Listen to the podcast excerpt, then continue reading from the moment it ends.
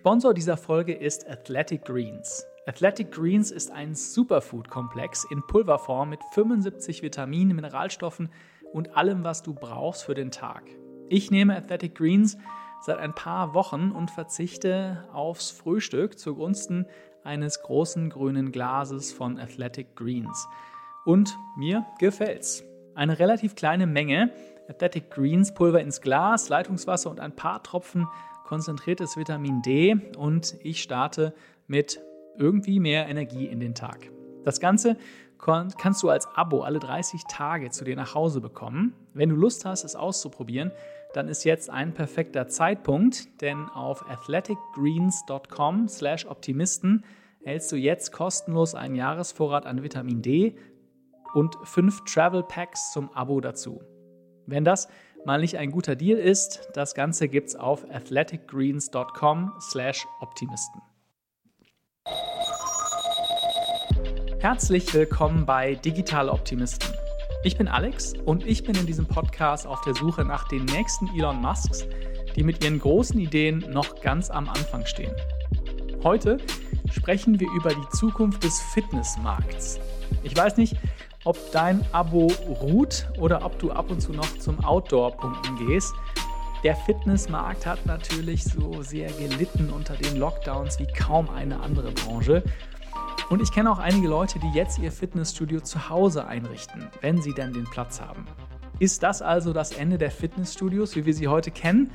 Werden jetzt sogar die Disruptoren disruptiert, die in den letzten Jahren auf dem Fitnessmarkt für Furore gesorgt haben?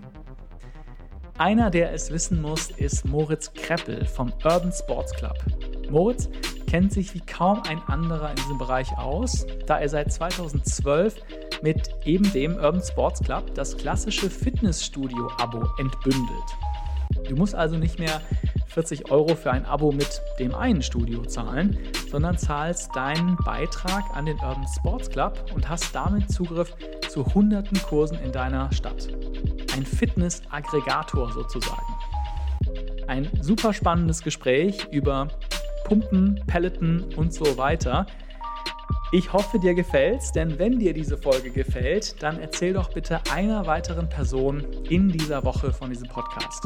Mich erreichst du unter alexander.digitaleoptimisten.de und jetzt viel Spaß mit Moritz vom Urban Sports Club.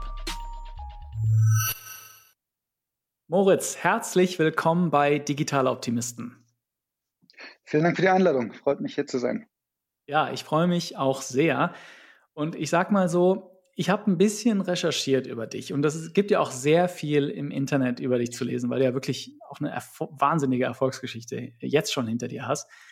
Und deine Twitter-Seite, die, die, die pflegt ein bisschen ein Nischendasein, würde ich sagen. Wurde lange nicht mehr aktualisiert, aber du bezeichnest dich als Sport- und Politik begeistert. Jetzt werden wir natürlich wahnsinnig viel über Sport reden in diesem Gespräch, aber ich bin mir nicht sicher, ob ähm, über Zweiteres schon viel geredet wurde. Also wann sehen wir dich dann eigentlich im Bundestag? Das glaube ich eher nicht tatsächlich. Ähm, Politik begeistert kommt daher, weil ich Politik studiert habe und das schon, schon immer irgendwie eine meiner Passionen war. Ähm, tatsächlich finde ich die Unternehmerwelt aber noch spannender für mich. Insofern wird Politik immer ein großes Interessengebiet bleiben. Da bin ich mir sicher. Ähm, Bundestag sehe ich tatsächlich eher weniger in meiner Zukunft. Und was sind die politischen Themen, für die du dich damals begeistert hast? Also wie bist du auf diesen Politik-Track gekommen? Und eigentlich die spannende Frage, die ich dir danach stelle, ist, wie bist du dann auf äh, in die Business-Schiene gekommen? Aber bleiben wir erstmal beim, beim ersten. Das Schöne ist, die Antwort ist die gleiche für beide Themen. Was mich eigentlich immer interessiert hat, war Impact zu haben mit dem schrecklichen Denglisch, ne? aber dass man wirklich was bewegen kann in der Welt und das Leben von Menschen verändern kann, verbessern kann. Und da gibt es ja ganz viele Arten, wie man das machen kann. Und Politik ist für mich ein, ein großer Hebel dabei. Also gerade Entwicklungspolitik, Entwicklungszusammenarbeit hat mich sehr interessiert, gerade meine Jugendzeit. Ähm, auch, auch jetzt noch, aber damals hat es richtig angefangen. Und Unternehmertum ist genau das Gleiche. Ne? Mit Unternehmertum kann man wirklich einen Einfluss haben. Also was wir jetzt mit Urban Sports Club machen, das Feedback, was wir von Mitgliedern bekommen, wo wir wirklich das Leben von Menschen verändern können, das ist atemberaubend. Ja? Das ist schon wirklich was, was einem Antrieb gibt, was einem morgens aus dem Bett bringt. Und Politik, also was, was man da Entwicklungszusammenarbeit seitig machen kann, ist ein Wahnsinn.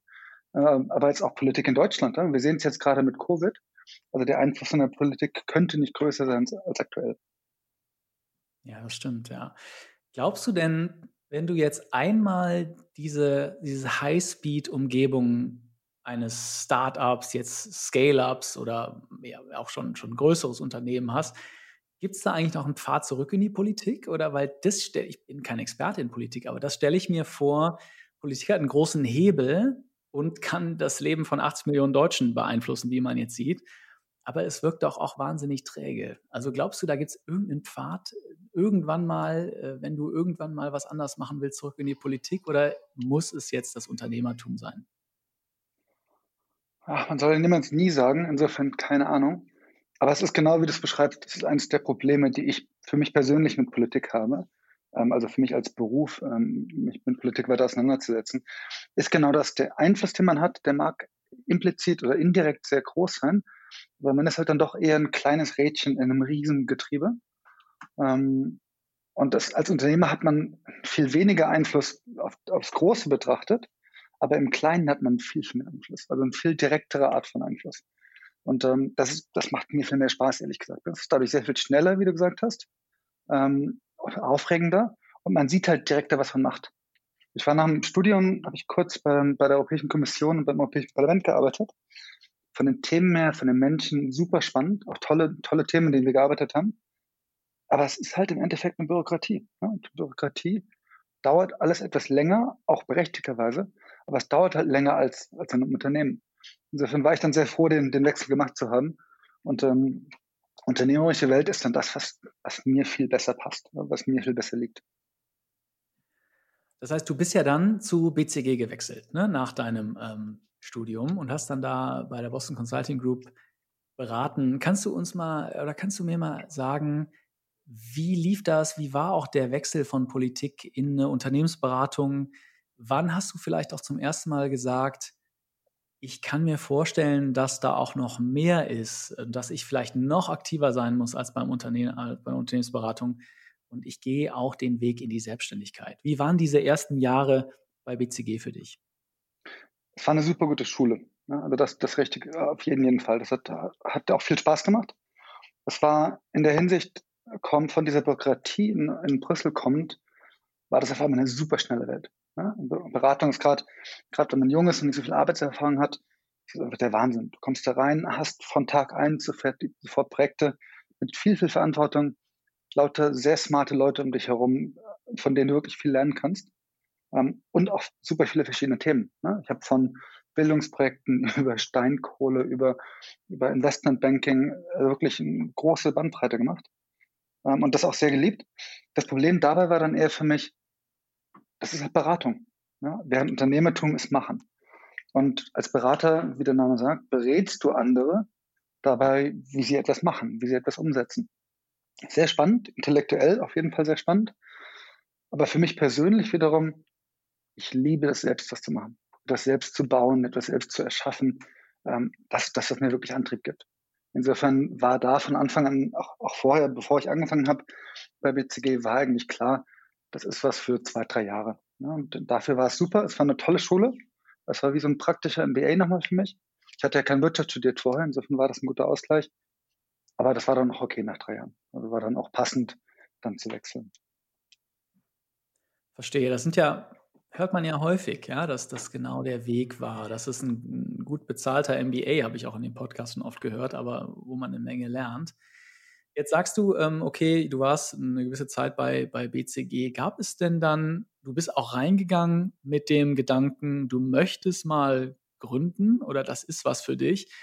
Gab es denn einen Moment, wo du wo alles für dich zusammenkam, so die The Stars Align, sagt man auf Englisch, und du gesagt hast, ja, das ist die Idee, das ist das Team. Und dann ist der Urban Sports Club geboren. Oder war das so ein Slow Burn, dass sich so nach und nach verschiedene Dinge gesehen hast, dass du eine Idee mal getestet hast, einen kleinen MVP gebaut hast? Und irgendwann hast du dann ja genug äh, Courage zu sagen, ich kündige meinen gut bezahlten Job bei, bei BCG und mache mich jetzt nicht nur selbstständig, sondern auch mit dieser Idee selbstständig. Ja, war auf jeden Fall ein Prozess. Also es war nicht ein Tag auf den anderen. Hm, ich bin bei BCG raus und man kann da so ein Sabbatical machen. Und ähm, so ein Once-in-a-Lifetime-Leave nennt sich das, oder hat sich damals genannt, wo man so ein Jahr tatsächlich rausgehen kann. Und das habe ich gemacht und bin damit auch nach Berlin gezogen. Ich war vorher noch in Frankfurt, bin erstmal rumgereist, überlegt, was, was möchte ich machen. Und Unternehmertum war eine Möglichkeit von vielen, aber es ging im Endeffekt ging es mir darum, um Impact zu haben. Also Entwicklungszusammenarbeit war auch ein großes Thema, ähm, auch mit dem ich mich beschäftigt habe als Karrieremöglichkeit. Und ähm, Unternehmertum war auch eine davon, eine der Möglichkeiten. Und mein, mein Mitgründer Benjamin, ein guter Freund, auch damals schon, hatte vorher ein Startup auch im Sportbereich schon, wo man sich zum Fußballspielen verabreden konnte. Five-a-Side, ähm, Indoor-Fußball. Und ähm, das hat er nebenbei gemacht, hat auch Berater. Dann haben wir beide überlegt, okay, jetzt lass uns mal Vollzeit gründen, lass uns mal was machen. Und wir fanden beide den Sportbereich super spannend. Ne? Das waren beide passionierte Hobbysportler, ähm, absolut Amateur, aber, aber sehr passioniert. und ähm, haben überlegt, okay, was gibt es in dem Bereich oder andersherum, was gibt es nicht? Und haben uns selbst, also unser eigenes Problem gesehen, ähm, nämlich dass es keine Mitgliedschaft gab, äh, mit der man ins Fitnessstudio gehen konnte, Fußball spielen konnte und Yoga machen konnte. Und ähm, aus den Überlegungen heraus ist es dann entstanden, okay, lass uns gründen, lass uns Vollzeit ähm, Urban Sports Club dann machen. Also es war ein Prozess, würde ich sagen, für mich, der, der ein paar Monate gedauert hat. Ähm, also nicht, nicht einen Tag auf den anderen, aber auch keine, keine Ewigkeiten. Mhm. Wir sprechen jetzt gleich darüber, wie so die erste Zeit war äh, als Gründer. Ich, ich, ich finde, das ist ja immer eine wirklich magische Zeit, wo man ganz klein anfängt und keine Ahnung hat, ob das die richtige Idee ist oder ähm, ob das irgendwo hingeht und, und dann auch die ersten Erfolge hat, vielleicht auch die ersten Misserfolge. Aber vielleicht, um alle Hörer abzuholen, und ich bin mir sicher, viele, viele kennen den Urban Sports Club, wahrscheinlich sind auch viele Mitglied.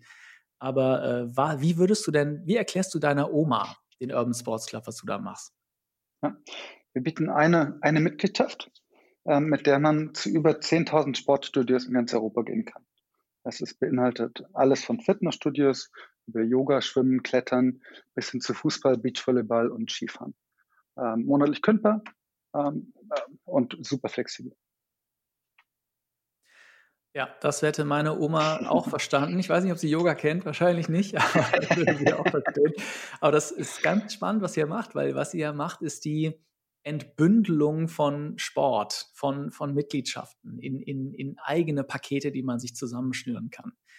Und lass uns doch mal zurückgehen äh, in die Zeit. Also wir haben gerade schon gesagt, du bist bei BCG, du hast da äh, zwei, drei Jahre gearbeitet, hast viele Sachen gelernt und dann machst du ein Sabbatical und testest das aus. Ja?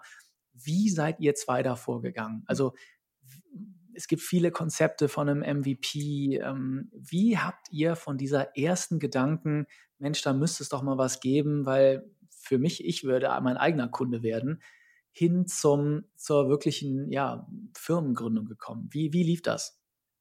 Ja, auf jeden Fall eine der spannendsten Phasen äh, in der Geschichte von Ads Urban Sports. Ähm, weil es gab zu dem, oder andersrum, es gab, wir kannten zu dem Zeitpunkt noch keinen Wettbewerb. Wir kannten niemanden, der was Vergleichbares gemacht hat. Ähm, die großen Wettbewerbe, die man jetzt kennt, wie jetzt ein ClassPass in den USA, haben eher Pay-as-you-go gemacht. Classtivity hießen die damals noch, war was anderes.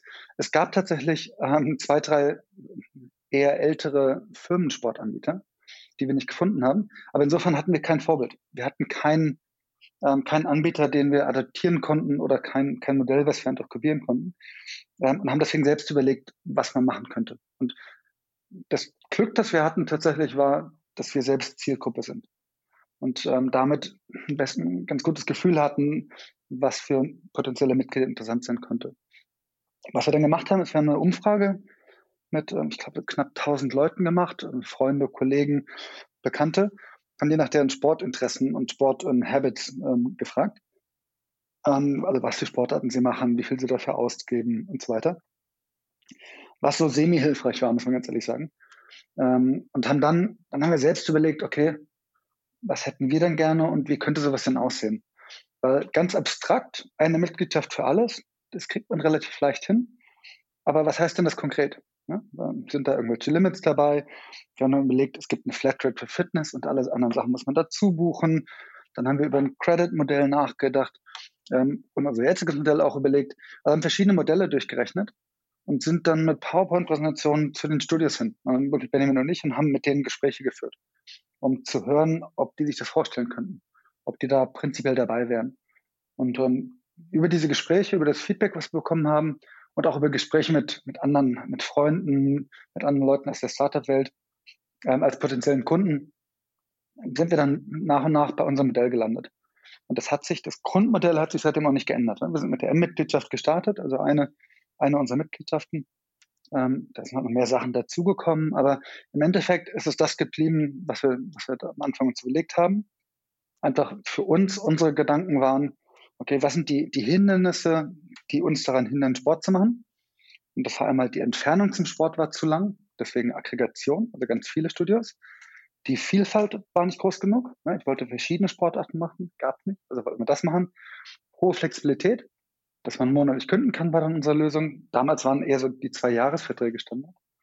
Ähm, und letzter Punkt, wir hatten, wir kannten das beides von unseren Arbeitgebern vorher, dass die versucht haben, irgendwelche Sportangebote auch anzubieten.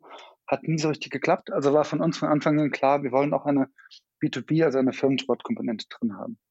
Das waren so die Überlegungen und daraus ist dann das Angebot gewachsen. Ja.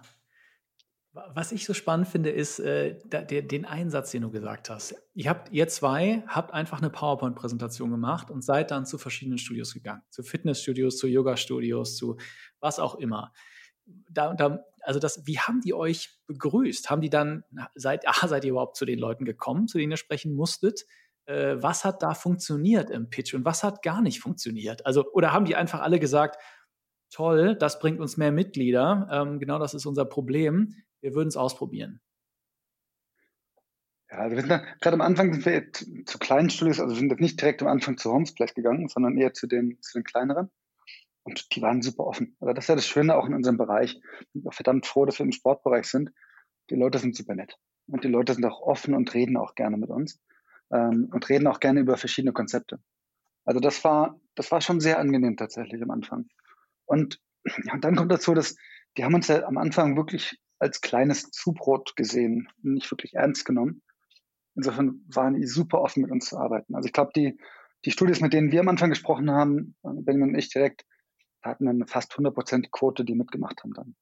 Ähm, also das, das, das ging schon sehr gut. Und gerade, ich glaube, was ganz wichtig ist, ähm, und für uns damals war, aber auch wenn man überlegt zu gründen, das waren keine Verkaufsgespräche, die wir geführt haben. Ja, wir haben wir haben wirklich ähm, Dialoge geführt mit denen. Also wir haben gesagt, das könnten wir uns vorstellen. Was, denkt ihr denn? Ja? Also haben ganz explizit, ganz proaktiv nach der Meinung gefragt der Studios ähm, und die Partie mit einbezogen in den Prozess. Ich glaube, das war einer der, der Punkte, warum das so gut fun funktioniert hat. Hm, okay, das heißt, ihr hattet dann wahrscheinlich in Berlin angefangen oder irgendeiner größeren Stadt und habt da erstmal versucht, weil du hast es eben auch gesagt, dieses ganze Konzept basiert ja auf Netzwerkeffekten. Das heißt, natürlich macht es irgendwo Sinn, erstmal in einer Stadt zu einem bisschen einer kritischen Masse zu, zu, zu wachsen.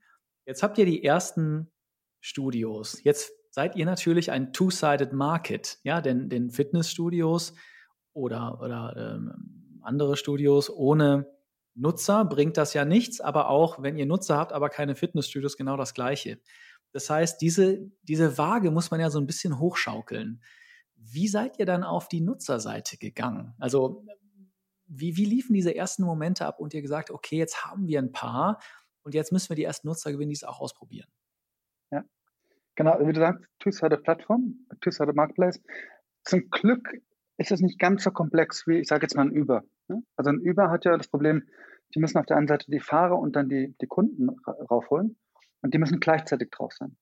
Und das ist bei uns zum Glück sehr viel leichter gewesen, weil wir im ersten Schritt die Studios reinholen können. Für die Studios ist es kostenlos. Das heißt, die haben keinen extra Aufwand, die müssen nicht dafür zahlen. Die stellen einen QR-Code, einen Aufsteller stehen die vorne hin und das war's. Das heißt, wenn am Anfang erstmal, selbst wenn er für ein paar Monate keine Kunden kommen von uns, ist das nicht weiter schlimm, weil es verursacht keine Kosten. Das ist einfach kein extra Aufwand, insofern komplett fein. Also da hatten wir es ein bisschen leichter. Aber trotzdem war das Problem dann, die Mitglieder reinzuholen. Also das war am Anfang die extreme Schwierigkeit. Und da haben wir auch eine ganze Reihe von Fehlern gemacht. Ich glaube, der Hauptfehler war, wir sind Anfang 2013 live gegangen und hatten 25 Studios nur in Berlin. Ja, und klar gesagt, ähm, wie du auch meintest, Netzwerkeffekte, eine Stadt fokussieren, alles andere macht keinen Sinn. Wir hatten ja auch keine Investoren drin, ne? das war komplett gebootstrapped, also mit eigenem Geld finanziert. Und hatten dann 25 Studios, auch nur ganz okay Abdeckung von Sportarten und dachten, okay, jetzt kann es losgehen, jetzt können die Mitglieder kommen. Weil mit 25 Anbietern waren wir der größte Anbieter in Berlin. Ne? Niemand sonst hatte 25 Studios in, der Stadt. Hat nicht so ganz geklappt, muss man sagen. Also da kamen dann vielleicht ein paar Freunde, die sich angemeldet haben. Aber das, das Hauptlearning daraus, ähm, es ist halt immer das Angebot, es ist immer Supply bei uns auf der Seite, was man, was man haben muss. Und es ist super lokal. Also selbst lokaler als eine Stadt. Ähm, wenn, jetzt, wenn du jetzt an dich denkst, wo machst du denn Sport? Du machst Sport eher so maximal zehn Minuten von, von dir entfernt. Und es kann dann zehn Minuten von der Arbeit entfernt sein oder zehn Minuten von zu Hause ähm, oder irgendwas dazwischen. Aber das musst du halt abgedeckt bekommen. Insofern dieses hyperlokale ähm, Angebot zu haben und, und da dann auch die Vielfalt drin zu haben, daran hängt es. Das hatten wir mit den 25 Studios in ganz Berlin, hatten wir es natürlich nicht. Wussten wir nicht in dem Zeitpunkt. Wir dachten, ist ja schon ganz gut. Aber was uns da geholfen hat, war dann wieder der Gedanke an einen selbst. Ist das Angebot denn gut genug für mich selbst? Ne? Oder wäre das Angebot gut genug, wenn ich jetzt in Charlottenburg wohnen würde? Ja, dann konnte man dann sehr schnell sagen, nee, für mich wäre das nicht gut genug und dann, dann kannst du halt weiter daran arbeiten. Aber das war so am Anfang auf jeden Fall ein Fehler, den wir gemacht haben. Lass uns da gleich nochmal drauf doppelklicken. Das, das finde ich spannend. Ist, war vielleicht auch eine Idee am Anfang zu sagen, hey, ihr habt schon 25 Studios und die haben ja schon Mitglieder und vielleicht sind die ja auch dran interessiert. Die wohnen ja wahrscheinlich in der Nähe, weil laut deiner These äh, stimme ich dir zu, äh, mache ich, ich mache auch nicht weiter weg äh, Sport als, sagen wir mal, 10 Minuten Umkreis die wohnen ja da und die hätten vielleicht auch Interesse daran, noch andere Sachen zu machen. Also habt ihr auch versucht, irgendeine Art die Fitnessstudios, also die Mitglieder, die ihr hattet von den 25, zu konvertieren zum Urban Sports Club? Also, dass man da ein bisschen Konvertierung hat, auf jeden Fall. Da gibt es Wechsel von Studios zu uns, auch in die andere Richtung natürlich. Aber das war von Anfang an für uns super wichtig, dass wir nicht zu viele Mitglieder von den Studios bekommen, also den wegnehmen praktisch. Ähm, weil es muss, äh, so klischeehaft das klingt, aber es muss ein Win-Win sein für die Studios und für uns. Ähm, sonst würden die Studios ja auf Dauer nicht mitmachen. Und deswegen, wenn wir jetzt die Mitglieder nur in Anführungszeichen von den Studios abgeworben hätten, ähm, dann, wäre das kein, kein Zusatzgeschäft für die Studios gewesen, hätte nicht funktioniert. Insofern haben wir da schon der, bei der Produktentwicklung sehr darauf geachtet, dass wir da einen Abstand halten. Das heißt, bei uns entweder das ist teurer bei uns, das heißt, du hast ein Fitnessstudio zum Beispiel, was, sag ich mal, 45 Euro kostet. Das ist dann in unserer 59 Euro Mitgliedschaft drin. Da ist dann schon Abstand drin. Das heißt, wenn ich nur zum einen Studio gehen möchte, dann werde ich bei dem einen Studio direkt Mitglied und nicht bei uns. Ähm, oder wenn ein Yoga-Studio ein Fitnessstudio den gleichen Preis hat wie unsere Mitgliedschaft, dann führen wir ähm, Limits ein. Ja, dann kannst du mit der 59 Euro nur viermal zu dem einen Yoga-Studio gehen ähm, wenn du halt mehr gehen möchtest zu dem einen Studio, dann brauchst du halt die Mitgliedschaft vor Ort. Dann geht das wieder. Oder brauchst bei uns eine teurere Mitgliedschaft. Also wir haben da schon sehr darauf geachtet, dass wir den Studios nicht zu sehr in die, in, ins Gehege kommen, ähm, weil wir da partnerschaftlich mit denen zusammen das aufbauen wollen und müssen. Führt kein Weg dran vorbei. Wenn wir da zu viel den Studios wegnehmen würden, würde es nicht klappen. Und das hat sich ganz gut eingependelt, dass einige Mitglieder von Studios wechseln zu uns und andere wechseln aber genauso gut von uns zu den Studios, lernen die Studios erst über uns kennen. Insofern da, da gab es eher weniger, gerade am Anfang weniger Wechsel. Verstehe, ja, das, das macht Sinn, klar, weil ich mal, ihr messt ja, wenn ihr am Anfang wahrscheinlich euren Erfolg gemessen habt, dann habt ihr das ja wahrscheinlich auf der Studioseite und auf der Nutzerseite gemacht. Kann ich verstehen, dass wenn da einer von 25 äh, keine Lust mehr hat, dass das ein großer Verlust ist. Aber wie habt ihr denn dann am Ende skaliert Nutzer angesprochen? Weil du hast ja dann die zusätzliche Herausforderung, dass es lokal sein muss. Da reicht ja manchmal noch schon gar nicht Berlin. Denn äh, wenn ich jetzt äh, im Outskirts in, in den Vororten von Berlin wohne, dann äh, ist das ja wahrscheinlich gar nicht für mich interessant. Also du hast jetzt gesagt, was nicht geklappt hat, aber was hat denn geklappt bei der Nutzeransprache? Ja. Also im Endeffekt, äh, das Wichtigste für uns waren die Studios. Dass unser Angebot einfach so gut geworden ist, ähm, dass Leute gesagt haben, ey, das kann ja gar nicht wahr sein. Das ist ja too good to be true. Ne? Das ist ja ähm, fast, nicht, ähm, fast nicht möglich. Und sind dann Mitglied geworden und haben dann darüber erzählt ne? und haben andere Mitglieder geworben. Das war für uns gerade am Anfang, auch jetzt noch, auch, auch jetzt der, der wichtigste Kanal, den wir haben, ähm, dass Mitglieder andere Mitglieder werden. Ähm, was ein schöner Kanal ist. Ne? Das ist genau das, was man eigentlich haben möchte. Da, und da haben wir auch ein Programm, um das zu incentivieren, dass Mitglieder andere werden. Ähm, aber das war auch am Anfang, das hat geholfen.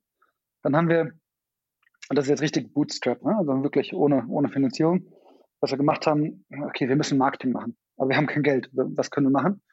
Und da gab es damals von ähm, Delivery Hero, oder Lieferheld in Deutschland war das, die hatten einen Startup Cup, einen Fußball Cup gemacht, wo dann Startups gegeneinander Fußball gespielt haben. Und haben wir im Jahr davor gemacht und dann haben wir die angesprochen, komm, lass uns das jetzt wieder machen im, im nächsten Jahr. Haben wir dann zusammen gemacht und haben darüber dann ähm, sind ein bisschen bekannter geworden. Und das ging so, also wirklich so Schritt für Schritt, in sehr, sehr kleinen Schritten, weil kein Geld, ähm, haben wir da Mitglieder gewonnen. Und über diesen Startup Cup, ähm, mit, gerade mit den Startups, haben wir dann auch die ersten Firmenkunden gewonnen. Das heißt, die Firmen als Arbeitgeber bezahlen dann oder bezuschussen den Sport ihrer Mitarbeiter. Und darüber kommt man dann, dann leichter an die Mitglieder ran, gerade wenn man kein Geld hat. Weil der Arbeitgeber hat ja auch ein Interesse dann, dass die Mitglieder Sport machen. Das ist ja auch gut für die Firma. Und übernimmt dann so ein bisschen das Marketing für einen oder mit dem Vertrieb in dem Fall. Äh, das hat dann auch ganz gut geklappt. Und das waren so Kombinationen von verschiedenen kleinen Schritten, die dann irgendwie funktioniert haben. Das Wichtigste aber waren wirklich die guten Studios drin zu haben und die Abdeckung zu haben. Hm, verstehe. Das heißt aber auch, dass ihr habt euch jetzt nicht zusammen hingesetzt und gesagt, äh, wir wollen den 25 bis 35-Jährigen und die 21 bis 32-jährige äh, Großstädterin ansprechen, die in den und den äh, Stadtteilen von Berlin wohnt und die macht das und das und darauf habt ihr eine Marketingstrategie aufgebaut, sondern du sagst, ihr wart auch so cash-strapped, dass ihr gar nicht so viel Geld hattet, dass ihr das auch ein bisschen opportunistisch gemacht hat, habt. Auf jeden Fall. Opportunistisch, sehr, sehr pragmatisch. Mhm. Ähm, und ein bisschen später, wir haben, also wir sind 2013 sind wir gestartet mit dem, also am Markt gestartet. Ende 2014 haben wir das erste ein bisschen Geld eingesammelt. Und damit haben wir dann zum ersten Mal, genau wie du sagst, äh, Marketing-Tests gemacht. Ne? Äh, äh, SEM, SEO, Facebook-Werbung, sehr lokal geschaltet, was auch ganz okay funktioniert hat. Aber es war jetzt nicht so der, der absolute Durchbruch. Das kam dann wirklich Schritt für Schritt. Ähm, und B2B hat dann eine große Rolle gespielt. Ja, es ist eine interessante Strategie, auf die Firmen zu gehen und dann die quasi als Multiplikator zu nehmen in ihre äh, in ihre Belegschaften. Ähm, ich kenne das selber noch aus, aus meiner, ähm, als ich auch in der Beratung war, da war das ganz genau das Gleiche. Es hat nie richtig funktioniert. Also ich kann da deine Geschichte sehr nachvollziehen, nur dass ich leider nicht so eine tolle Idee hatte wie du und es auch nicht mhm. äh, auf die Straße hätte bringen können, wahrscheinlich so gut wie du. Ähm, gab es denn in diesen ersten Zeiten, 2013, ihr, ihr legt los, ihr baut das Produkt, ihr seid ja auch technisch seid ihr beide ja gar nicht ähm, äh, so beschlagen. Nehme ich mal an, ja. Äh, du mit deinem Politikwissenschaften-Background, ähm, dein Mitgründer ja, glaube ich, auch ein BWL-Background. Das heißt, genau. welche Rolle hat da äh, technische Skills? Brauchtet ihr da überhaupt ein, ein, fancy Produkt oder war das ehrlich gesagt eher, eher sekundär und ihr habt euch eher wirklich auf die Sales-Seite konzentriert? Also wir hatten tatsächlich die Entwicklung, das, waren, das war outgesourced in Indien ähm, das war okay, würde ich sagen. Es hat funktioniert. War jetzt nichts Großartiges, Großartiges, aber es hat funktioniert. Ähm, das Wichtigste in unserem Produkt auf jeden Fall, gerade am Anfang, war einfach der Vertrieb. Ja, dass wir da die guten Studios reingeholt haben. Ähm, es gab dann nach einer Weile, nachdem wir gestartet sind, kamen zwei Wettbewerber im deutschen Markt. Ähm, oder drei, die dann auch B2C gemacht haben ähm, oder ein Privatkundengeschäft haben. Und ähm, einer zum Beispiel Fit and Go waren das damals, die hatten mehr Geld als wir, haben was anderes gemacht, haben dann gesehen, okay, funktioniert nicht so ganz, haben uns dann kopiert und hatten eine schönere Webseite, hatten schönere Apps, ähm, einfach weil sie mehr Geld hatten. Aber hat trotzdem nicht funktioniert, weil sie diese Density, ne, diese Abdeckung, die Abdeckungsdichte, ähm, die Studiodichte in den einzelnen Stadtteilen nicht so hatten wie wir. Die waren dann, das war, das war tatsächlich nicht einfach ähm, für uns dann und fürs eigene Ego zu sehen, man wird dann kopiert von jemandem und auf einmal wachsen die schneller. Ne? Die waren, wir waren in einer Stadt und die sind auf einmal in acht Städte gegangen. Ne? Und dann sind wir langsam auf zwei oder drei Städte gewachsen.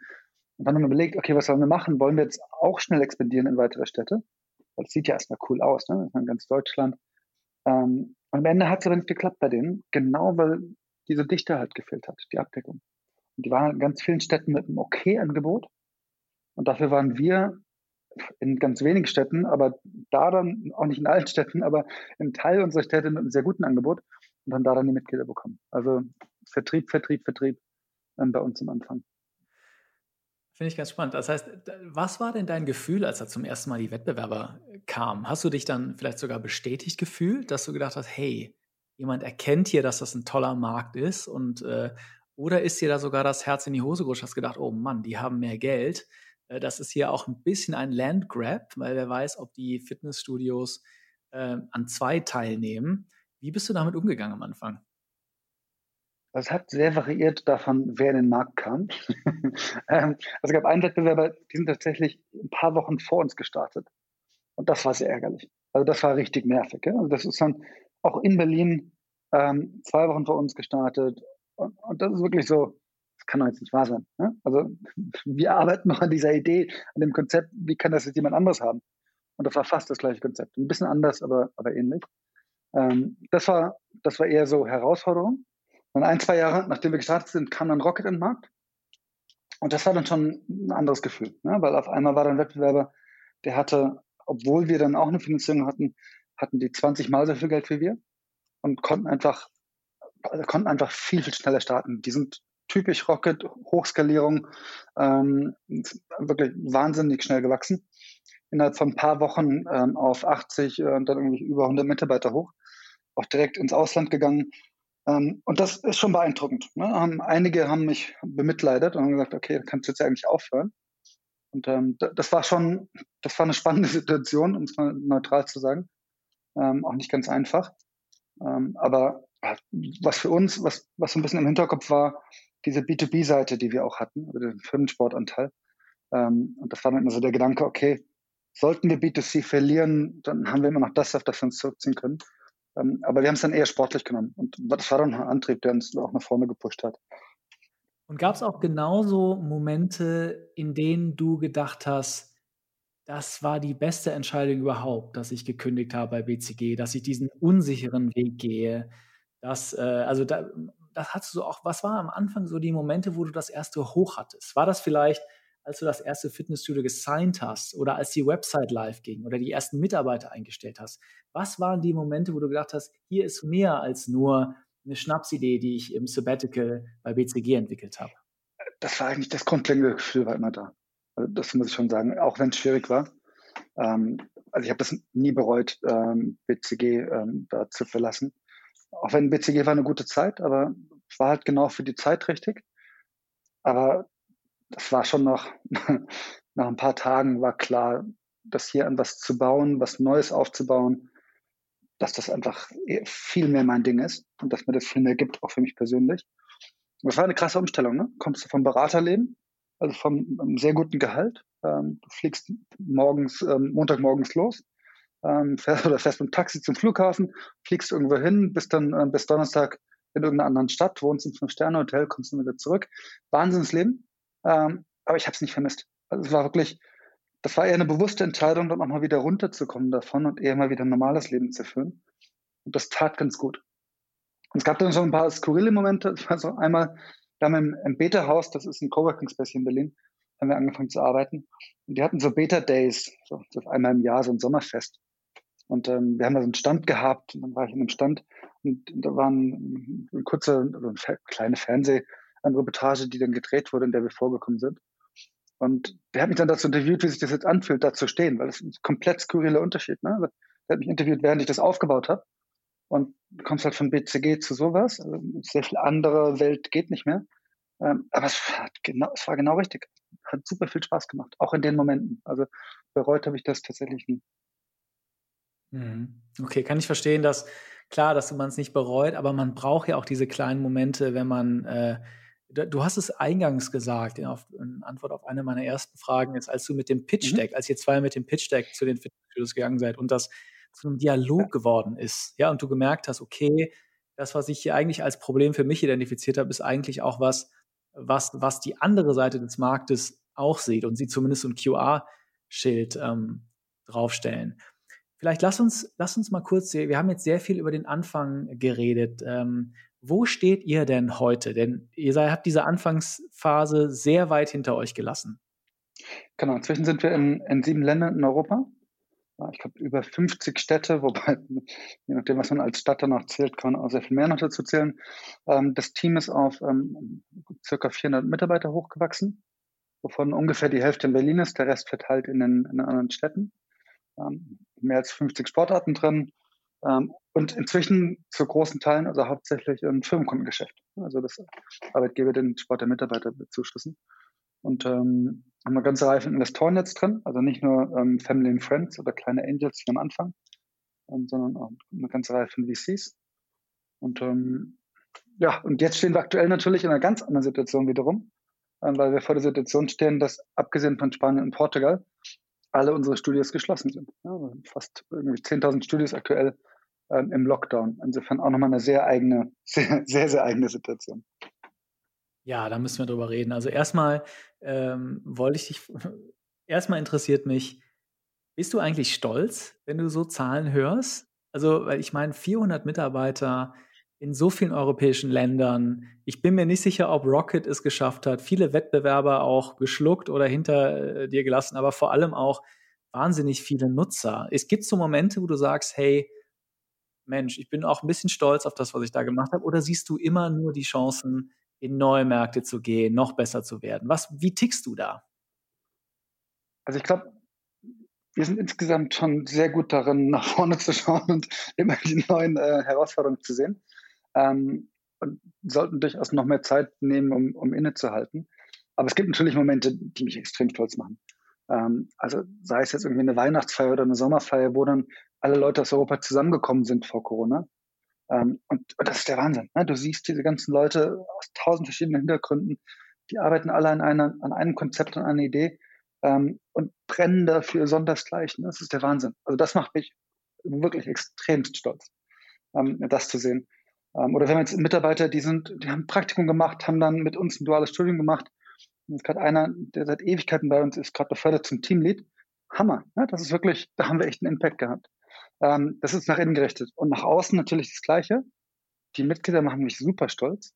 Und da war dann vor allen Dingen auch wieder eher die kleinen Geschichten. Also eine abstrakte Zahl, wie viel, wie viele Mitglieder man hat, das ist die eine Sache. Ähm, aber so, so, Geschichten zu hören, das Feedback, die Rückmeldung von Mitgliedern, wie wir deren Leben verändert haben. Ja, die, die durch, durch, uns mit Sport wieder angefangen haben und dadurch ein ganz anderes Selbstbewusstsein wieder bekommen haben oder Krankheiten hinter sich lassen konnten deswegen das ist halt wirklich, wirklich einen Unterschied machen. Und das macht mich sehr stolz. Ja, kann ich verstehen. Bei Studi sorry, Studieseite als letztes, sorry, ähm, ist auch wiederum das Gleiche. Ne? Also wenn wir da von Studios hören, ähm, die sich extremst bedanken, jetzt auch wieder in der Covid-Krise, wo wir Studis geholfen haben, da durchzukommen, ähm, das ist schon auch da, das bedeutet sehr viel. Ja, kann ich, kann ich verstehen. Lass uns jetzt mal über Covid-19 sprechen und die, die Folgen der Pandemie. Also es ist ja wirklich ein Meteoriteneinschlag für viele Branchen, für, für Travel, für den Einzelhandel, aber natürlich auch für die Fitnessbranche.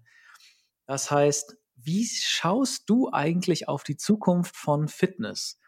Glaubst du, dass es jemals wieder so wird wie vor der Pandemie oder ist wirklich das Home Gym, das Peloton, ist das die Zukunft von, äh, von, von, Fitness oder glaubst du, es wird auch wieder zurückgehen? Oder ist es ein Mix? Wie, wie schaust du auf, die, auf den, den Impact von Covid-19 auf die Fitnessbranche? Ja, ich, ich glaube, auf jeden Fall wird ein Mix sein, ein hybrides Modell. Ähm, es gibt Leute, die sind happy, nur zu Hause oder nur Online-Sport zu machen. Das heißt, die mit einem Hardware-Tool, wie jetzt ein Peloton oder ein Technogym-Bike, Volava-Bike oder ein Waha-Spiegel, da gibt es ja ganz viele, ähm, aber die, also die Mehrheit, gerade unserer Mitglieder, die wollen auch wieder ins Studio. Das sehen wir auch, haben wir nach dem ersten Lockdown gesehen. Die Monate danach waren die, die aktivsten Monate, die wir hatten in der Geschichte von einem Sports. Leute wollten wieder Sport vor Ort machen. Und ich finde, da gibt es immer verschiedene Aspekte. Ne? Du hast einerseits bei Sport den Aspekt, einfach dich zu bewegen, aktiv zu sein. Und dann hast du aber auch den, den Community-Aspekt, den sozialen Aspekt. Und ich glaube, da macht Peloton schon einen ganz guten Job. Aber es ist trotzdem nicht das Gleiche wenn ich jetzt rein online irgendwie meine Community habe oder wenn ich für Sport äh, vor Ort die Leute habe, Freunde, mit denen ich zusammen Sport machen kann, ist mal was sehr anderes. Also ich glaube, die Zukunft wird so sein, dass es auf jeden Fall beides geben wird. Ähm, und ich glaube, das ist der, der große Vorteil, den wir haben, dass wir halt genau beides abdecken können. Auf der einen Seite haben wir unsere 12.000 Studios ähm, und auf der anderen Seite haben wir jetzt schon ein, ein, sehr, sehr großes ähm, Live-Online-Angebot. und bauen das tatsächlich immer weiter aus. Ne? Also das ist auf jeden Fall einer der, der Hauptfokuspunkte, die wir sehen. Und ich glaube dann, die Zukunft wird dann hybrid sein und sie wird viel personalisierter sein. Und das haben wir bisher schon immer gemacht mit der Aggregation. Wir, wir bieten dir diesen riesen Strauß an Möglichkeiten. Du kannst alles machen, was du möchtest. Du kannst nur Fitness machen. Du kannst aber auch Fitness, Yoga, Klettern oder sonst was machen. Und da ist jetzt online eine weitere Komponente sozusagen, ne, dass du noch mehr, noch mehr Auswahl praktisch hast. Und ich glaube, diese Kombination aus meiner Sicht die Zukunft. Ja, okay.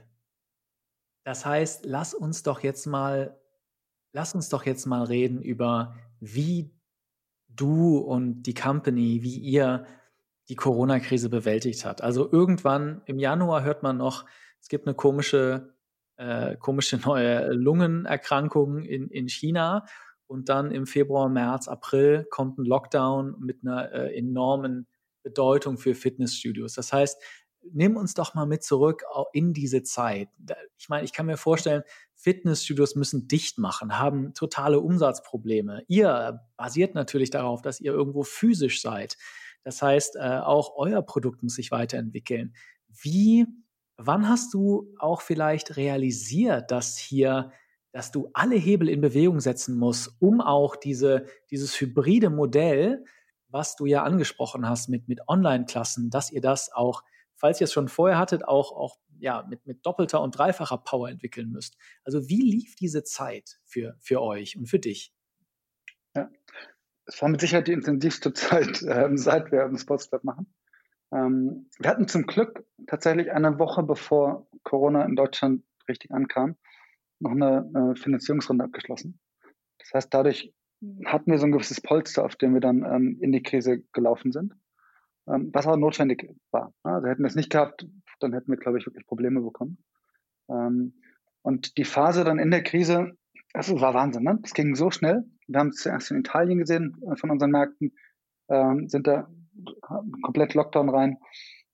Und dann, dann, ich weiß ja genau, wie wir im Berliner Büro saßen, ein schön interdisziplinäres Team aus verschiedensten Abteilungen von Product Tech natürlich, von Marketing, Kommunikation, über Partnermanagement, also die Studiebetreuung, und wir haben überlegt, okay, was, was machen wir? Was für ein Angebot kriegen wir hin? Und haben alles überlegt und gesagt, überlegt, sollen wir einfach alle unsere Mitglieder pausieren? Ähm, da haben wir uns dagegen entschieden, weil wir gesagt haben, okay, wenn wir das machen, verlieren unsere Studios die ganzen Einnahmen. Und inzwischen haben wir schon auch signifikante Prozentsätze ähm, bei unseren Studios. Insofern, das wäre echt ein Problem geworden für die Studios. Ähm, und gleichzeitig, die Mitglieder wollen ja auch Sport machen. Also wie können wir das darstellen, dass wir so schnell wie möglich da ein Angebot schaffen, was man weiter nutzen kann. Und dann gab es verschiedene Aspekte, verschiedene Entscheidungen, die wir getroffen haben. Einer davon war, eine, wir haben eine neue Covid-Pause eingeführt. Normalerweise ist Pausieren immer zum nächsten Monat, also zum nächsten Mal, wo du, wenn du bezahlst, ab dann geht eine Pause. Und Covid-Pause ist, du kannst sofort pausieren, ne, von einem Tag von anderen. Das war die ein, der, der eine Element. Dann haben wir extrem schnell ein, ein Livestreaming-Angebot gebaut ähm, mit einer ähm, Tochterfirma von uns, Fetogramm, ist eine Studio-Management-Software, ähm, haben wir den Studis angeboten, dass sie Kurse live streamen können. Also praktisch genau wie bisher den Yogakurs abends um 20, um 20 Uhr, dass man den dann einfach live per Zoom oder, oder Skype oder wie auch immer dann ähm, anbieten kann und über uns dann monetarisieren kann. Und ähm, das Angebot haben wir sehr schnell hochgefahren und das, das hat auch wirklich dann funktioniert. Und dann haben wir es unseren Mitgliedern freigestellt, ob sie, ob sie pausieren und dafür die neue Pausenfunktion oder ob sie dabei bleiben ähm, und dann das Online-Angebot wahrnehmen. Und was wir dann zusätzlich gemacht haben, weil im ersten Lockdown gab es sehr wenig Förderung noch für die Studios, die geschlossen waren, haben wir gesagt, okay, wir machen einen Solidaritätsfonds ähm, und garantieren, dass 80 Prozent der Einnahmen, die wir bekommen, von den Mitgliedern, die weiterhin bezahlen, dass das an die Studios fließt. Und das hat einige Studios, glaube ich, wirklich gerettet. Also da die, die Anrufe, die ich da teilweise bekommen habe, das war schon, ja, das war schon sehr beeindruckend. Ähm, und das war die, das waren so die Entscheidungen, die wir da getroffen haben, die uns, glaube ich, geholfen haben, wirklich ganz gut durch die Krise zu kommen. Und gleichzeitig war das aber so ein bisschen der Moment, diese Momente, wo wir da zusammensaßen und überlegt haben und auch in verschiedenste Richtungen überlegt haben. Ja. Es gibt dann immer verschiedene Stakeholder, die man, denen man gerecht werden möchte von Studios, über Mitglieder, über die eigene Firma, mit unseren eigenen Mitarbeitern. Ähm, das war ein bisschen wie Zurückversetzung ans Anfang. Ne? Es war wieder so ein bisschen Gründergefühl, so ein bisschen Startup-Gefühl. Und auch so ein bisschen meine Rolle wieder eher dieses kreative Schaffen als, also eher die, die Founder-Rolle als die CEO-Rolle. Ähm, also insofern sehr, sehr spannend, gleichzeitig aber auch sehr nervenaufreibend. Also auch gut, dass wir da jetzt ähm, da so halbwegs jetzt mehr, mehr durchkommen. Ähm, aber eine sehr, sehr, sehr spannende Phase auf jeden Fall. Aber sag mal, wie gehst du damit um? Mit dem, es gibt ja keine Blaupausen mehr in sowas. Keiner weiß ja, was gut ist und was schlecht ist, auch was funktionieren wird und was nicht funktionieren wird. Aber gleichzeitig gucken ja 400 Leute irgendwo auf dich, ja, und auf dein, dein Leadership-Team. Das heißt, wie hast du das denn persönlich als, wie hast, bist du denn mit dem Druck umgegangen? Hast du da, ähm, also wie, wie, wie geht man damit um? Weil es kann ja auch sein, dass zum Beispiel, die, das ist ja eine große Entscheidung, was du gesagt hast, mit den 80 Prozent der, der Einnahmen, ähm, dass sie distribuiert werden. Ich glaube, ähm, also da, da kann ja auch, auch zum Beispiel das, äh, der, der Mini oder der, ja, der Pivot oder die, die, äh, auf, die, die auf die Intensivierung von den Online-Kursen, das sind ja alles große Entscheidungen. Wie, wie bist du denn persönlich mit dem Druck umgegangen? Hast du da, hast du einfach weitergemacht und, und es gab gar keine Zeit nachzudenken? Oder wie, wie gehst du damit um? Ich glaube, das sind verschiedene Phasen, durch die man dann durchgeht. Am Anfang war es einfach nur einfach machen. Ja? Einfach keine Zeit zum Nachdenken, also um, um, zu reflektieren, wie hoch der Druck ist, weil der Druck war extrem. Ähm, also keine Zeit, das zu reflektieren, ähm, sondern so schnell wie möglich einfach Entscheidungen, äh, einfach Lösungen finden, die für alle passen. Ich glaube, was, was für uns wirklich geholfen hat in dem Moment, war immer wieder zu überlegen, okay, was sind unsere Stakeholder? Für wen wollen wir hier was Lösung finden oder für wen müssen wir Lösung finden? Und ähm, das hat, das hat sehr geholfen. Und gleichzeitig hat das Team aber auch sehr geholfen. Und das ist immer auf beiden Seiten. Auf der einen Seite sind 400 Mitarbeiter eine extreme Verantwortung, weil davon, von uns leben die Leute. Und von, von uns leben nicht nur die Mitarbeiter, sondern teilweise auch deren Familien, deren Kinder. Also das ist eine extreme Verantwortung, die wir da haben. Und gleichzeitig gibt einem das aber auch extrem viel, weil also ohne das Team hätten wir noch nicht mal ansatzweise überhaupt, überhaupt keine Chance, da halbwegs durchzukommen. Ähm, weil ganz viele der Ideen, die wir umgesetzt haben, kamen ja nicht von mir, die kamen aus den Teams heraus. Ähm, also Solidarity Fund, ich weiß gar nicht mehr genau, wer die Idee am Ende hatte. Wir waren da irgendwie in einer Gruppe von acht Leuten und haben darüber nachgedacht. Ähm, und das ist dann aus der Diskussion heraus entstanden. Also das gibt immer auch wieder extrem viel Energie, ne? zu sehen, wie motiviert und mit wie viel Herzblut die Leute dabei sind und da Lösungen, an Lösungen arbeiten. Unser IT-Team, was dann das gesamte Wochenende ähm, mehr oder weniger 24-7 dann durchgearbeitet hat, damit wir so schnell wie möglich dann eine Lösung haben, ne? damit wir dann Anfang der Woche, als dann Lockdown kam, dann was, was anbieten konnten. Ähm, oder Partnermanagement, die dann mit den ganzen Studios sprechen mussten auf einmal, um denen zu erklären, hey, wir haben noch nie online gemacht, ähm, aber jetzt machen wir online zusammen, komm, das, und das wird funktionieren.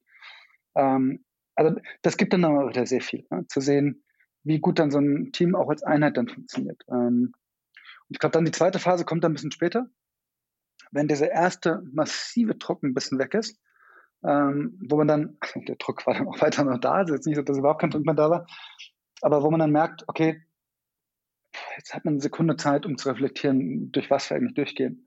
Und da muss ich sagen, ja, da bin ich wieder unser Kunde, hilft mir Sport einfach sehr äh, als Ausgleich. Ähm, ja, aber ohne das keine Chance, keine Chance durchzukommen. Dann natürlich ähm, Familie, meine Freundin ähm, und Freunde auch, wobei da die Zeit natürlich in so einer Krise dann auch nicht immer da ist, wie man es gerne hätte. Ja, Wahnsinn, Hut ab. Also, du, du, hast eben einen ganz spannenden Satz gesagt. Du hast gesagt, du hast dich nicht mehr so richtig als CEO gefühlt, sondern wieder als Gründer. Nur mit dem Unterschied, dass als Gründer wart ihr, ich sage jetzt mal zwei, zwei Gründer und ein ganz kleines. Team, wenn überhaupt. Und jetzt bist du Gründer äh, mit 400 Leuten, wie du gesagt hast, mit einer ganz anderen Verantwortung. Das heißt, du hast jetzt beschrieben, wie du auch in Overdrive gegangen bist und diese Ideen und das Team auch eine Solidarität hatte und tolle Ideen entwickelt hat. Aber hast du auch in deinem ganz persönlichen Führungsstil in der Zeit gemerkt, dass du da was anpasst, dass du, weiß ich nicht, ich sag mal, zum Beispiel viel motivierender äh, werden musstest oder eine ganz andere Seite von dir wieder, wieder zeigen musstest. Weißt du, was ich meine? Ja, auf jeden Fall. Ähm, ich glaube, in der Phase jetzt, in der, in der Krise, es war für mich auch in meiner, in der Führungsrolle, die ich habe, mit die, die lernreichste Phase, die ich hatte seit einem Sport, seit Anfang.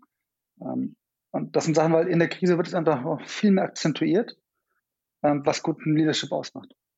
Und das, das Hauptbeispiel, was ich da gerne nenne, ist Kommunikation. Wir dachten eigentlich, wir kommunizieren viel in der Firma. Aber es hat hinten und vorne nicht gereicht, gerade in der Krise. Und die Komplexität, die man dann natürlich hat, ist, jeder möchte in einer Krise noch mehr als normal Guidance haben. Jeder möchte eine Richtung vorgegeben haben, eine Strategie vorgegeben haben.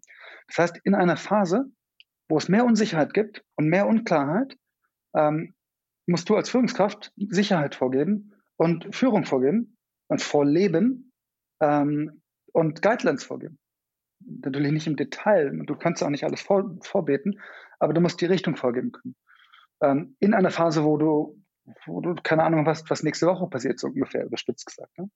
Ähm, also das, große Herausforderung, aber da noch mehr Schwerpunkt drauf zu legen, zu kommunizieren ähm, und ehrlich zu kommunizieren, ähm, war für mich eines der, eines der großen Learnings.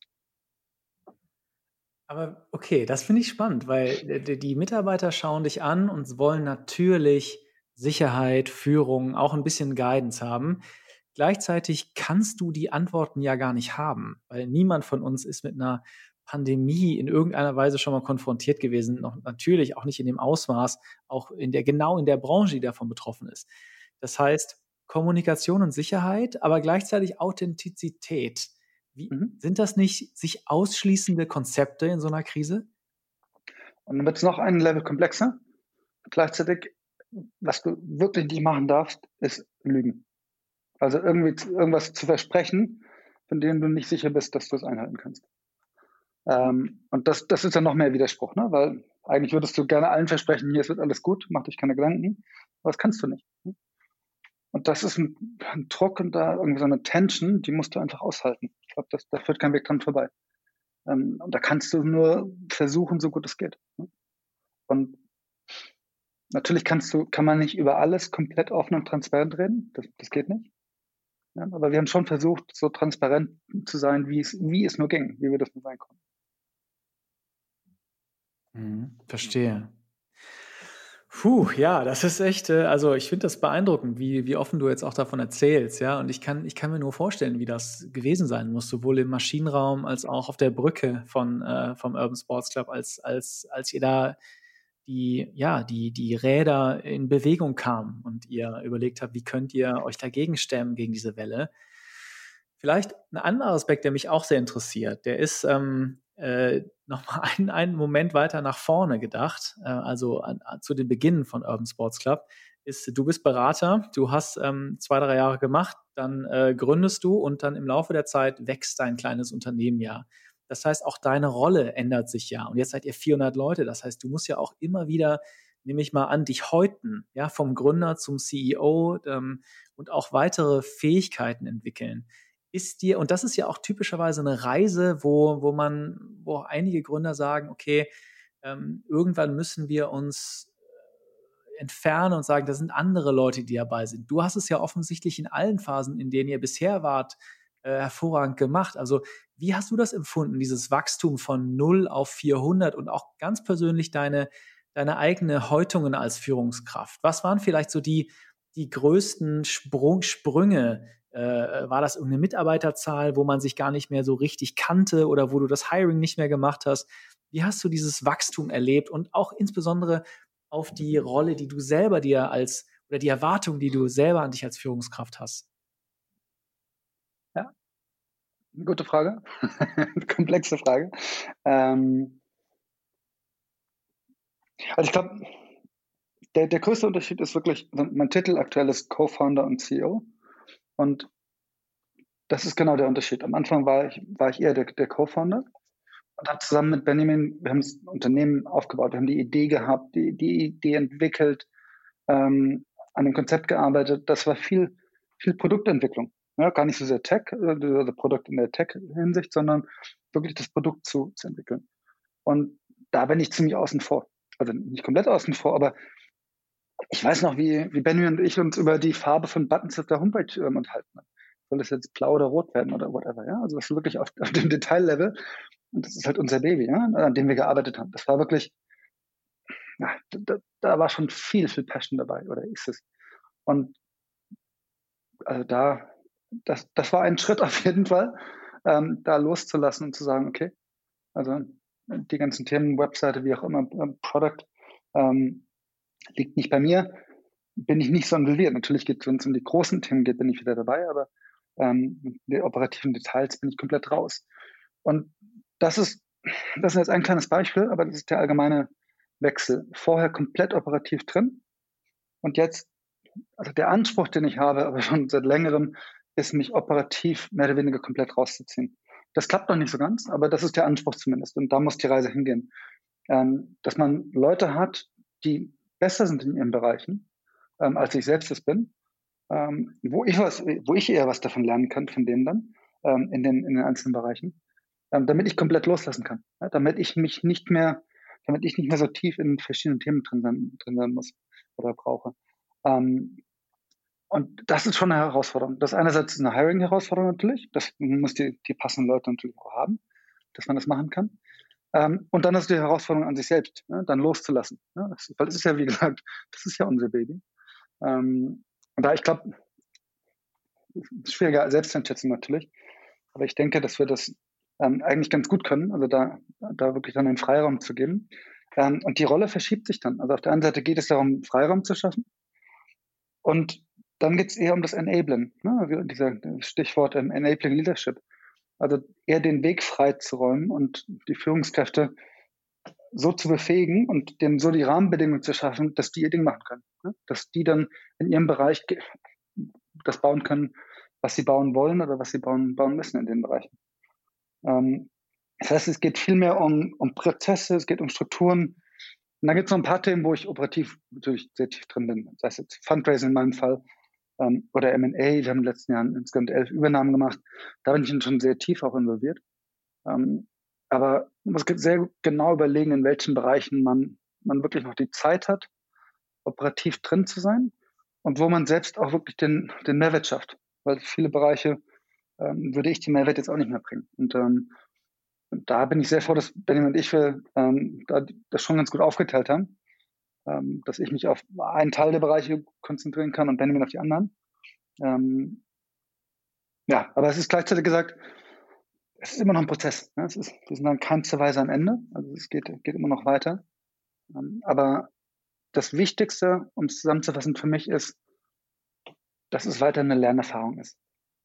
Ähm, das heißt, es ist jeder immer noch klischeehaft, jede Woche ist anders als die Woche davor. Ähm, und wir können immer noch extrem viel lernen von dem, was wir machen. Und ich habe gleichzeitig noch das Gefühl, dass ich auch noch Mehrwert kreieren kann, weil darum geht es im Endeffekt. Wenn ich keinen Mehrwert mehr schaffen könnte, äh, mit dem, was ich mache, mit dem, wofür ich jeden Morgen aufstehe, ähm, dann wäre es in der Zeit auf jeden Fall, dass jemand anders dann die Rolle macht. Und da darf man dann auch nicht an der Rolle hängen, wobei sich das natürlich sehr leicht sagt, in der Realität wahrscheinlich dann doch etwas anders aussehen würde. Ähm, aber das sind so für mich die, die Punkte, auf die es ankommt, ne? dass man weiter lernen kann ähm, und dass man weiter wirklich einen Mehrwert schaffen kann. Und muss ich halt sehr genau überlegen, wo die Bereiche sind, wo man selbst als Gründer, CEO ähm, den größten Mehrwert schaffen kann. Ja, das kann ich gut verstehen. Also ist auch interessant, wie du es beschreibst. Also diese man merkt auch, dass das natürlich, das kann ja nicht einfach sein, das, was du mit Herzblut geschaffen hast, dann in andere Hände zu geben. Ähm, aber ich verstehe, dass das dein, dein Ziel ist. Lass uns vielleicht noch einmal einen Ausblick werfen auf die Zukunft. Jetzt hast du gesagt, dass ihr letztes Jahr ähm, ja eine ganze oder in den letzten Jahren eine ganze Menge Übernahmen gemacht habt. Ähm, das heißt, das ist ja so ein bisschen das Pre-Corona-Playbook, was ihr hattet. Ja, nehme ich mal an. Ich lege dir jetzt mal Worte in den Mund und gesagt habe, Wachstum kann auch durch Akquisition stattfinden in andere Länder, auch geografisches Wachstum, mehr Studios, mehr Nutzer. Jetzt scheint es mir ja so, als hätte Corona da auch das Playbook so ein bisschen ja, verändert ja, oder die Notwendigkeit für ein neues Playbook mit sich gebracht. Das heißt, wenn du die Zukunft schaust vom Urban Sports Club, wie, wie möchtest du wachsen oder in welche Richtung geht es und was ist das Playbook? Jetzt kannst du es uns verraten, Moritz. Es ist tatsächlich, Covid ist dann schon eine ganz gute ähm, Trennwand. Also vorher war, war bei uns der Fokus war, war, war hart auf Wachstum. Ja? Wir sind jedes Jahr mit mehreren X gewachsen im Vergleich zum Vorjahr. Und das, war gut, ne? das hat Spaß gemacht. Mit, mit Übernahmen, auch ohne. Das meiste Wachstum war trotzdem organisch. Ähm, aber das war einfach eine extrem dynamische, extrem spannende Phase. Dann haben wir allerdings vor Corona schon angefangen und gesagt, okay, wir sind jetzt einige Jahre so schnell gewachsen. Jetzt lass uns doch mal, das heißt nicht, dass wir nicht wachsen wollen, aber lass uns mal den, den Fokus ein bisschen aufs Interne legen. Noch mehr, als wir es vorher gemacht haben. Ähm, also noch mehr schauen, okay, Prozesse noch, noch besser automatisieren und die ganzen Themen. Und dafür war jetzt Corona eine, eine gute Pause, nicht Pause, das war es ja nicht, ähm, aber ein guter Moment, um zu refokussieren. Ähm, da konnten wir das Jahr dann tatsächlich sehr gut nutzen, um intern, glaube ich, sehr viel besser zu werden. Und, und die Grundlagen zu schaffen, von denen jetzt das, das Wachstum der Zukunft kommen wird. Und ich glaube, die kommen, wie es, wie es nach, ähm, nach vorne heraus gehen wird, wird eine Kombination sein. Ich glaube, das meiste Wachstum wird weiterhin noch gar nicht sein. Ähm, hauptsächlich in den sieben Ländern, in denen wir gerade sind. Ähm, Übernahmen möchte ich jetzt nicht ausschließen, ist aber auch jetzt nicht irgendwie nichts konkret geplant. Ähm, gut, würde ich wahrscheinlich jetzt hier auch nicht sagen, selbst wenn es geplant wäre, aber ähm, ist es aktuell nicht. Ähm, ich glaube, das Spannende wird dann wirklich die, die Produktentwicklung sein und die Frage, wo es dahin geht. Ne? Also das Thema hybrides Sportangebot, ähm, das Thema Kombination von Hardware und Software mit uns auf die Plattform. Also wir wollen dann noch viel mehr die, die Plattform werden, auf der andere Businesses dann auch, auch, also auch, der, auch ihre Geschäfte aufbauen können. Ja? Also, dass man dann mit uns zusammen ähm, ein, ein Business startet auf unserer Plattform. Und das machen wir jetzt schon mit, dem, mit der Aggregation, aber da sind wir wirklich noch ganz am Anfang. Und tatsächlich, also auch, auch in Deutschland, auch in Berlin, wo wir jetzt am längsten sind, sind wir, sind wir immer noch relativ klein in meiner Sicht. Also, wo, wo ich hin möchte, ist eigentlich das Normalste, wie man Sport macht ähm, ist über Urban Sports. Und das gleiche auf der Firmensportseite. Ja, also wir sehen es immer mehr, auch jetzt gerade in der Krise. Für Arbeitgeber wird Mitarbeitergesundheit immer wichtiger. Ja, das ist auf der einen Seite natürlich das Thema Arbeitgeberattraktivität. Will ich will attraktiv sein für neue Mitarbeiter. Und auf der anderen Seite will ich aber Mitarbeiter haben, die leistungsfähig sind, die gesund sind, die nicht so viele Fehltage haben. Und mit Remote Work plus Office Work möchte ich ein Angebot haben von meiner Mitarbeiter, was sie zu Hause nutzen können online was sie in der Nähe von zu Hause ähm, in Studios nutzen können oder in der Nähe vom Büro. Und ich glaube, da, also da ist noch viel Musik drin. Da, da erwarte ich mir auch noch, noch einiges von in der Zukunft. Das ist ein ganz spannender Punkt, finde ich. Denn ich glaube, du hast ja gesagt, dass Arbeitgeber für euch ein, ein riesiger Hebel sind, um zu wachsen. Und sie, es ist ja völlig klar, dass wenn die der Arbeitsplatz sich verändert und alleine Leute vielleicht gar nicht mehr alle in Berlin arbeiten, wenn sie äh, in Berlin arbeiten, sondern vielleicht auch in Vororten oder in Hamburg oder in Köln oder wo auch immer, dann braucht es ja, wenn man sich noch irgendwie differenzieren will und irgendein Angebot als Arbeitgeber machen will, muss man ja ein ja, eine neue Art von, von Sportprogramm anbieten. Und das finde ich ganz interessant, dass du das sagst. Hatte ich noch gar nicht drüber nachgedacht. Dann bietet sich natürlich was wie Urban Sports Club an, was national ist, wo es eigentlich egal ist, wo ich bin. Ja, das kann ich auch in, in Bielefeld oder in äh, Gütersloh oder in, in Ingolstadt oder sowas, kann ich da auch äh, sein. Das ist ein ganz interessanter Hebel. Das, das finde ich auch immer so spannend in meinen Gesprächen und jetzt auch besonders mit dir, dass wenn man erst sagt, okay, Fitness in der Corona-Krise hat natürlich gelitten, aber es gibt überall auch so neue Blumen, die wachsen. Ja, und das ist, scheint auch so eine so eine Blume zu sein, die dann da auch eine neue Chance ist, auch für euer Modell. Auf jeden Fall. Und ich glaube, in der Krise hat auch nochmal die, also das hybride Sportangebot auf jeden Fall. Das passt zum hybriden Sportangebot, zum hybriden ja, Arbeiten, Remote, ja, und Kombination Remote und im Büro. Und dann, ich glaube, ein Aspekt, und dann, ich glaube, ein Aspekt, der mir noch ein bisschen zu kurz, der mir noch ein bisschen zu kurz kommt häufig in der Diskussion über Covid, dann nicht nur die körperliche Gesundheit, nicht nur die körperliche Gesundheit, sondern auch die mentale Gesundheit der Menschen. Weil, also ich glaube, das wird immer sehr spannend, ich glaube, das wird immer sehr spannend auch in den nächsten Jahren zu sehen, sondern was macht denn, was macht denn Arbeit, Homearbeit, was macht denn dieses, du bist immer nur in der Wohnung zu Hause, was macht das mit dir im Kopf? Ähm, und das ist, glaube ich, aktuell geht es noch so ein bisschen, aber das wird massiv unterschätzt in, in meinen Augen, ähm, dass das einen Effekt hat. Und ich glaube, da wird dann nochmal wichtiger ein Sportangebot, dass man körperlichen Ausgleich hat, aber auch mit Meditationsangeboten, die wir auch drin haben. Ähm, und auch mit, also die, die auch für men mentale Gesundheit sorgen. Und ich glaube, das ist nochmal ein Aspekt, der, ja, den sollte man als Arbeitgeber nicht außen vor lassen. Ich glaube, auch für die Gesellschaft allgemein ist das ein wichtiger Aspekt ähm, der mir gerade aktuell noch, noch ein bisschen zu kurz kommt tatsächlich. Da hast du absolut recht. Ich glaube, ich glaube total daran. Ich glaube, dass ich hatte, ich hatte letztes Jahr habe ich eine Podcast-Folge gemacht, äh, in dem wir uns über die Trends bis 2030 unterhalten haben. Und da war auch eine These, ähm, wir, wir, wir joggen alle wie verrückt, wir machen alle Yoga, Und ich glaube, dass, ich glaube total, dass es auch der Fall sein wird, dass wir uns viel stärker, also es ist, man merkt es ja schon so ein bisschen, aber das wird, glaube ich, irgendwann ein enormer Trend werden. Ähm, auch durch Headspace und die ganzen Sachen, die es schon gibt. Aber das, das sehe ich, das ist eine totale Chance, klar. Genau. Und da, genau in dem Bereich, wir wollen die Plattform sein. Wir wollen nicht alles selbst machen. Ne? Wir sind nicht der Sportanbieter. Wir wollen keine eigene Studie sein. Wir wollen keine eigene Meditations-App sein. Wir sind die Plattform, die alles kombiniert. Das heißt, mit deiner Urban Sports Mitgliedschaft ähm, wirst du in Zukunft diese ganzen Angebote einfach nutzen können. Sei es Headspace oder was auch immer. Das sind alles, alles Teile von unserer Mitgliedschaft in meinen Augen. Aber das ist eher noch eher Vision. So, hier ist wieder Alex und ich habe mir nach diesem Gespräch noch einige Gedanken gemacht, wie eigentlich die Zukunft des Fitnessmarkts aussehen kann. Ich glaube, es könnten drei Szenarien sein, die ich jetzt mal umreiße. Wenn du mehr wissen willst, dann lies doch meine Kolumne auf Vivo Online durch, in der ich diese Szenarien nochmal ein bisschen detaillierter aufgeschrieben habe. Erstes Zukunftsszenario: Direct to Consumer. Fitnessstudios werden in dem Szenario komplett disrupted von Anbietern digitaler Homeworkouts wie die Fahrräder von Peloton oder die Spiegel von Waha. Keine Anfahrt, keine Gemeinschaftsduschen, kein Warten vor Geräten. Gleichzeitig beginnen die Workouts von Peloton den Gemeinschaftsaspekt von Spinningkursen im Studio über ein interaktives Display zu simulieren. Mit der Verlagerung des Workouts nach Hause wird eine fundamentale Veränderung der Wertschöpfungskette eingeleitet. Denn Peloton wird sozusagen zum Distributionskanal für Fitness. Also all jene, die sich so ein teures Fahrrad nach Hause stellen, werden dann wahrscheinlich auch ihre exklusiven Fitnessprogramme oder zusätzliches Equipment über das Display an ihrem Fahrrad beziehen. Letztlich bauen Anbieter wie Peloton daher Netzwerkeffekte auf. Je mehr Nutzer ihre Fahrräder zu Hause stehen haben, desto attraktiver wird diese Peloton-Plattform für Fitnesscoaches und Anbietern von Fitnessprodukten, was wiederum einen höheren Wert für den Kunden der Hardware hat. Das zweite Szenario, Influencer. Die größte Disruption kommt in dem Szenario nicht von digitalen Fitnessrädern oder Spiegeln, sondern von denjenigen Personen, die authentisch und aus dem Leben einen fitten Lebensstil vermitteln.